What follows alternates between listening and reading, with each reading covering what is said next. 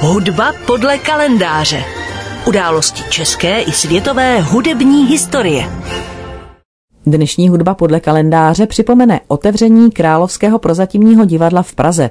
K němuž došlo 18. listopadu 1862, tedy před rovnými 160 lety. Prozatímní divadlo bylo přímým předchůdcem Národního divadla a jeho budova se později stala součástí Zlaté kapličky.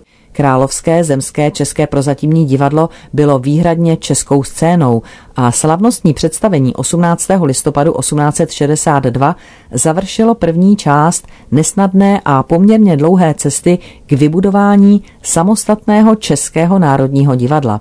Dlouhotrvající snahy o jeho vybudování začaly nabírat reálnější obrysy v roce 1845, kdy František Palacký předložil stavovskému výboru Českého sněmu žádost o zřízení samostatného Českého národního divadla. Pět let poté byl vytvořen Sbor pro zřízení Českého národního divadla, který v dubnu roku 1851 zahájil první veřejnou sbírku, z níž se o rok později zakoupil pozemek na nábřeží Vltavy v blízkosti dnešního mostu Legií. Protože se však otázka výstavby Národního divadla neustále protahovala a finanční sbírky nepostačovaly, byl přijat návrh Františka Ladislava Rígra, který prosazoval místo delšího čekání postavení alespoň menší provizorní varianty divadla, které by mohlo už v krátkém čase plnit své poslání. Vytvořením projektu byl pověřen architekt Vojtěch Ignác Ullmann. Budova pak byla postavena během šesti měsíců v roce 1862. Její prostory byly sice poněkud stísněné, chyběly šatny, hlediště ovšem pojalo zhruba tisícovku diváků.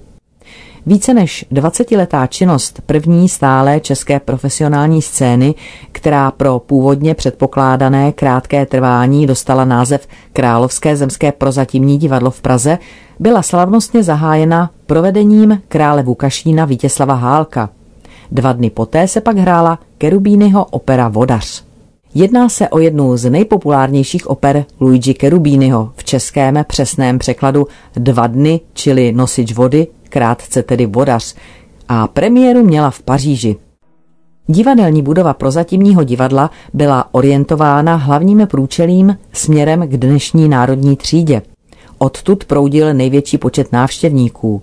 Na druhou stranu byl hlavní vstup poněkud paradoxně umístěn na boku budovy. Stavba samotná i její vnitřní dispozice byly dány omezenou výší možných vynaložených prostředků. Jeviště nebylo vybaveno dostatečným manipulačním zázemím. Orchestřiště bylo dimenzováno pouze na co možná nejnižší počet hudebníků. Diváci v parteru se museli spokojit s pouhými jedenácti řadami sedadel, bočními ložemi a velkým počtem míst určených ke stání.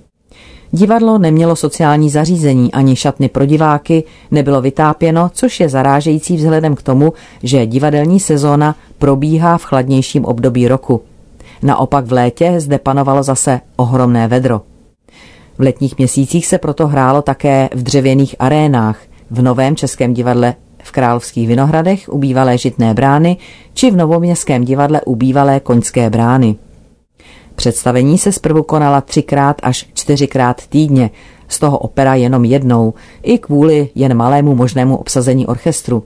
A kvůli špatné finanční situaci bylo nutné uvádět i operety a frašky.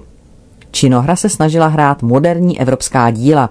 Její ředitel Pavel Švanda ze Semčic starší, který v této funkci působil v letech 1862 až 66, prosazoval zejména francouzskou konverzační veselohru. Jeho nástupce Josef Jiří Kolár pak inscenoval hlavně klasiky Shakespearea, Schillera, Goethe, ale provozovala se také domácí produkce. Postupně však rostl podíl opery a její význam činohru v divadle zcela zastínil. Důvěrně známá hudba, předehra k opeře Bedřicha Smetany, prodaná nevěsta v podání Symfonického orchestru hlavního města Prahy FOK pod taktovkou Zdeňka Mácela, teď předznamenala další část vzpomínek na prozatímní divadlo, které bylo slavnostně otevřeno před 160 lety, 18. listopadu 1862. Dirigentem orchestru prozatímního divadla se stal Jan Nepomuk Majír, který ansámbl divadla sestavil z česky mluvících činoherců, z nichž někteří se vypracovali na velmi dobré pěvce. Jako základ orchestru angažoval Majír tehdy populární kapelu Karla Komzáka, v níž hrál na violu i mladý dvořák. A v průběhu dvou let kapelu rozšířil z 18 hráčů na 34. Jako dirigent prozatímního divadla pak působil Majír od roku 1861 do roku 1866, kdy na jeho místo přišel Bedřich Smetana. V době svého působení se Smetana snažil o vyváženou dramaturgii. Uváděl jak závažná díla, tak kompozice lehčího žánru. Ze svých původních požadavků však musel slevit nejenom kvůli špatné finanční situaci divadla a omezeným možnostem provozu, ale i kvůli teprve formujícímu se vkusu českého obecenstva. Nicméně uvedeno zde bylo množství původních českých operních premiér. Další se pak uskutečnili v Novoměstském a Novém Českém divadle. První původní premiérou byl Vladimír Bohův zvolenec, skladatele Františka Zdeňka Skuherského, který byl v divadle premiérován 27. září 1863. I sám Smetana tu premiéroval čtyři své opery. V roce 1866 to byly Braniboři v Čechách a Prodaná nevěsta – v roce 1874 dvě vdovy a o dva roky později hubička. Bedřicha Smetanu pak Majír na místě kapelníka prozatímního divadla zpětně vystřídal v roce 1874, kdy musel Smetana místo kapelníka opustit pro velké sluchové problémy. Majír se stal zároveň ředitelem prozatímního divadla a v roce 1880 se stal na doporučení Františka Ladislava Rígra ředitelem připravovaného Národního divadla. Majír to v divadle ve své době jistě neměl jednoduché. Na jedné straně mu byla přiznávána zřejmá zručnost a zkušenost s řízením divadelního tělesa, na druhé straně byl často kritizován za výběr repertoáru, který nesplňoval nároky probouzejícího se národního obrození a hlavně skupiny mladočechů kolem umělecké besedy, která podporovala smetanu, zatímco za Majírem stáli především staročeši.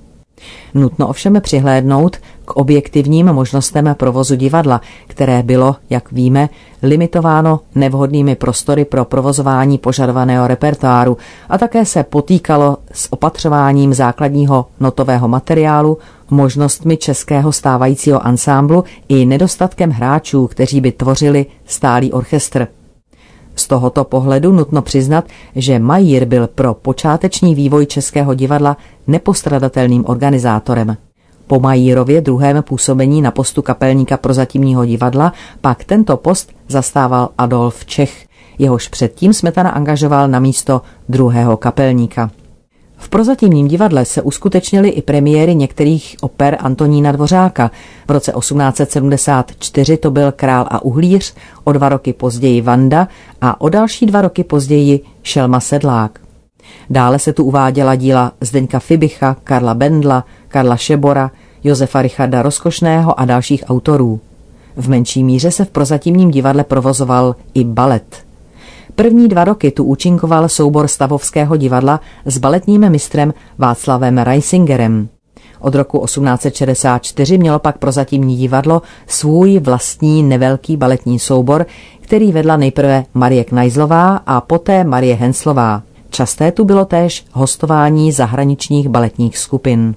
Od roku 1868 se začala vedle prozatímního divadla stavět budova Národního divadla – po jejím dokončení měl být provoz v prozatímním divadle ukončen, ale kvůli požáru Národního divadla 12. srpna 1881 sloužilo prozatímní i nadále.